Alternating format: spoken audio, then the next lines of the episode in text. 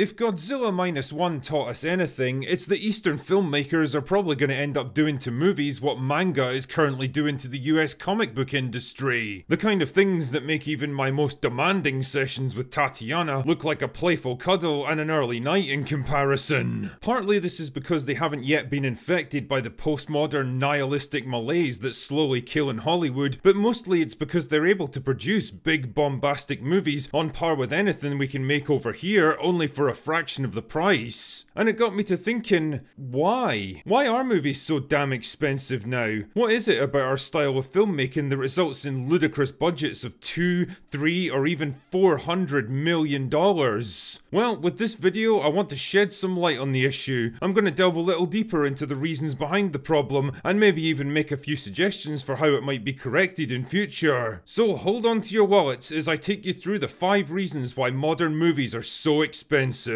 1. Actors. There's no getting around this, actors are paid way too much these days. And I'm not talking about the day players and the jobbers who live paycheck to paycheck and have to struggle just to get by. I'm talking about the top level talent, the A-listers, the cream of the crop. The men and women who command such ridiculously overblown salaries that they actually push movie budgets to the point of failure, often with little or no justification as it turns out. Take for example Jennifer Lawrence, the first female action star, first woman to discover fire, and the first intelligent life form on planet Earth, who was famously paid $20 million, about 15% of the film's total production budget, for a role in the movie Passengers, even though there was almost nothing to suggest that she was actually a box office draw. And no, I'm not going to count the Hunger Games in this because that was her breakout role, so she had no star power to exploit at the time. She was famous for sure, but she wasn't a box office draw, and that, my friend, is a very important distinction when you're writing pages. Paychecks. And it's not like this is a rare occurrence in Hollywood. Arnold Schwarzenegger got paid $30 million for his role in Terminator 3, even though he was clearly past his prime as an action star and hadn't had a major hit in almost 10 years. In short, he was no longer a bankable box office draw, and yet he was still getting paid like one. It's even worse in the present day because, as other people have rightly pointed out, we don't even have movie stars now in the traditional sense. Yeah, we've still got plenty of famous actors with all their brand deals and magazine articles, but the days of Hollywood stars who could sell out movie theaters on their name alone are long gone. I mean, let's be real here, when was the last time you went to see a movie purely because of who was in it? And yet, even as the commercial power of actors declines, their salaries just keep increasing. Mid-tier comedy actors like Adam Sandler and Will Ferrell, who churn out low-effort dog shit movies and haven't been commercially relevant in years, somehow still command $20 million paychecks. Even Daisy Ridley, who's done precisely fuck all since Star Wars and practically vanished into obscurity, is being paid $12 million to reprise her role as Rey.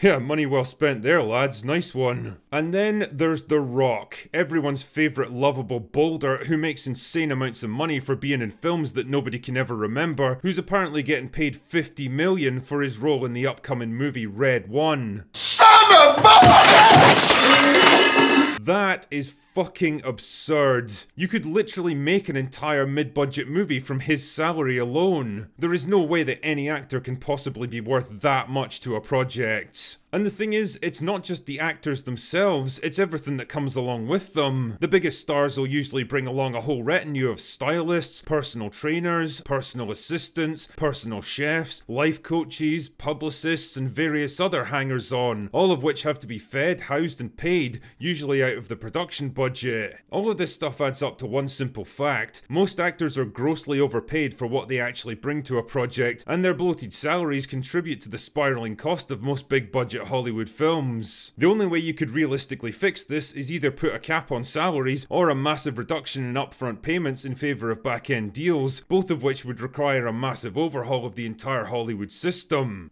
Number 2. Production bloat. If you've ever worked at a big company for any length of time, you'll probably have noticed how much waste and inefficiency there is. Bizarre and nonsensical processes that do nothing but create logjams, pointless job titles that are no longer needed, people that have been around for so long that nobody really understands what they even do anymore. It's the kind of stuff that happens in a large and complex organisation, and it's much the same with Hollywood movies. Like, how many times have you seen a film with a list of producers, executive producers, and special consultants a mile long and thought to yourself, what the fuck did all these people actually do? The answer most of the time is absolutely nothing. The thing is, big movie projects are a kind of mutually parasitic relationship. People generally want to be attached to them because it brings prestige and attention and allows them to pad out their resume to make it look like they've done way more stuff than they actually have. On the flip side, having the right name attached to your project can give it the clout it needs to get extra funding, better marketing and bigger actors attached. Either way, all of these people command salaries regardless of how much work they actually do, and a lot of them can be pretty fucking expensive. And that's not even counting all the pointless made-up positions that have cropped up in recent years. I wonder how many movies have been improved by the presence of intimacy coordinators, sensitivity readers, on-site therapists, or diversity and inclusion consultants. But there they are anyway, and they all cost money. Lots of money. It's too much bullshit, too many layers of management, too many pointless people doing nothing useful, and it all adds up to a shocking waste of time, money, and resources. 3. Too much CGI. Again, you don't need me to tell you that modern movies have begun to rely on visual spectacle over character and story, and that usually means CGI, a lot of it. And the reality is that CGI is expensive as fuck these days, especially because most effects houses are in high demand so they can basically charge whatever they want. A good example of this would be the Indiana Jones series. Raiders of the Lost Ark was filled with action, adventure and spectacle, and it definitely resorted to visual effects when it had to, but for the most part it used models, pyrotechnics, stuntmen and real locations for its filming. The result? It came in at a budget of just $20 million. That's about $67 million in today's money. Dial of Destiny, on the other hand, made extensive use of CGI, just like everything else these days, and combined with all the other factors we've already mentioned, plus a few more we haven't, the production budget ballooned to well over $300 million. That's almost 5 times larger than Raiders, even adjusted for inflation. And did it result in a movie that's 5 times as good?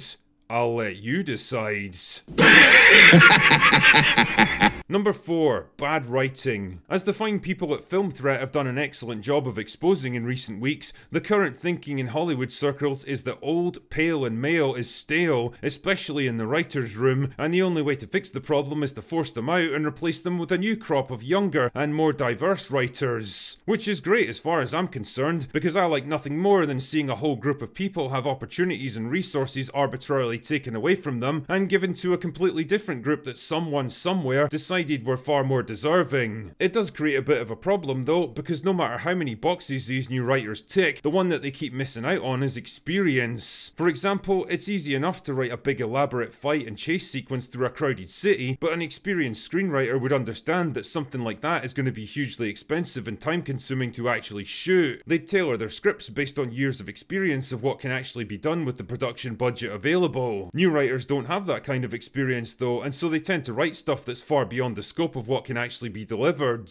The other big issue with people like that is that, well, a lot of the time they're just not very good at what they do. They don't know how to put together smart, complex, logically consistent stories populated by compelling characters, interesting dialogue and meaningful arcs. This low quality writing has the knock-on effect of poor test screenings, which in turn gives rise to... Number 5. Reshoots. Reshoots are the fucking bane of modern filmmaking. Yeah, I know it's always been a thing to some extent, and I know movies like Superman 2 and Back to the Future had pretty major reshoots, but they were very much the exception to the rule back then. Nowadays, major reshoots are practically expected, because when there's hundreds of millions of dollars on the line, who wants to take a chance on releasing a movie that tested badly with audiences? Justice League, Suicide Squad, Dial of Destiny, The Flash and The Marvels all had massive reshoots, mostly because of appalling test screenings and panicking studios. And the real problem here is that reshoots basically replicate all of the other problems that are already stacking up, because now you're going to have to hire even more shitty writers to try and fix the problems created by the previous shitty writers, and all that new work is going to have to be checked over by sensitivity readers and the diversity and inclusion consultants to make sure it adheres to the message. Then you have to recall all those expensive actors with their expensive assistants, and work with the intimacy coordinators and the on-site therapists to make sure nobody gets too stressed by the whole thing. Then you have to bring back overworked and expensive visual effects companies to do more CGI to try to cover up the massive cracks in your screenplay. And you have to answer to all the extra producers and the executive producers and the creative consultants who all want to know why you're not returning their calls anymore.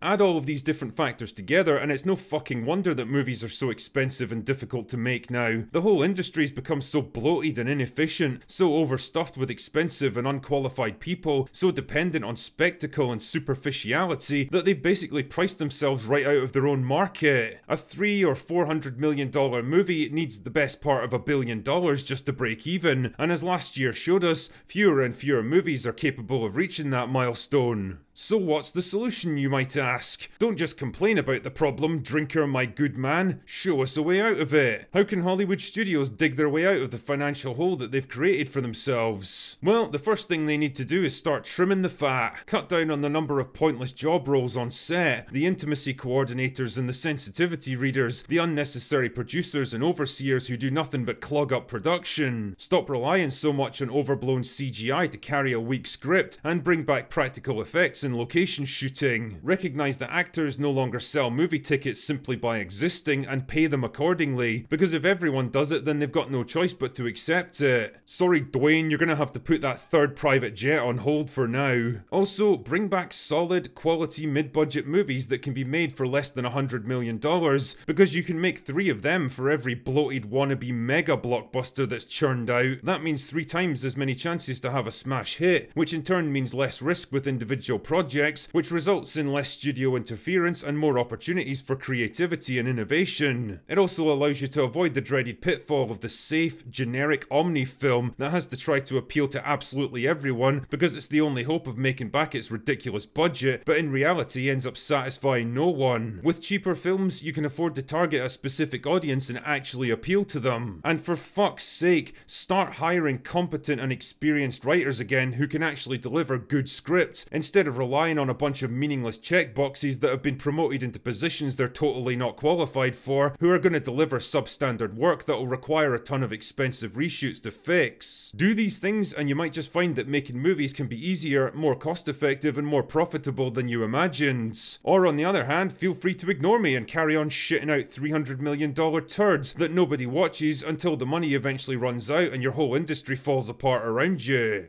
The choice, as they say, is yours. Anyway, that's all I've got for today. Go away now.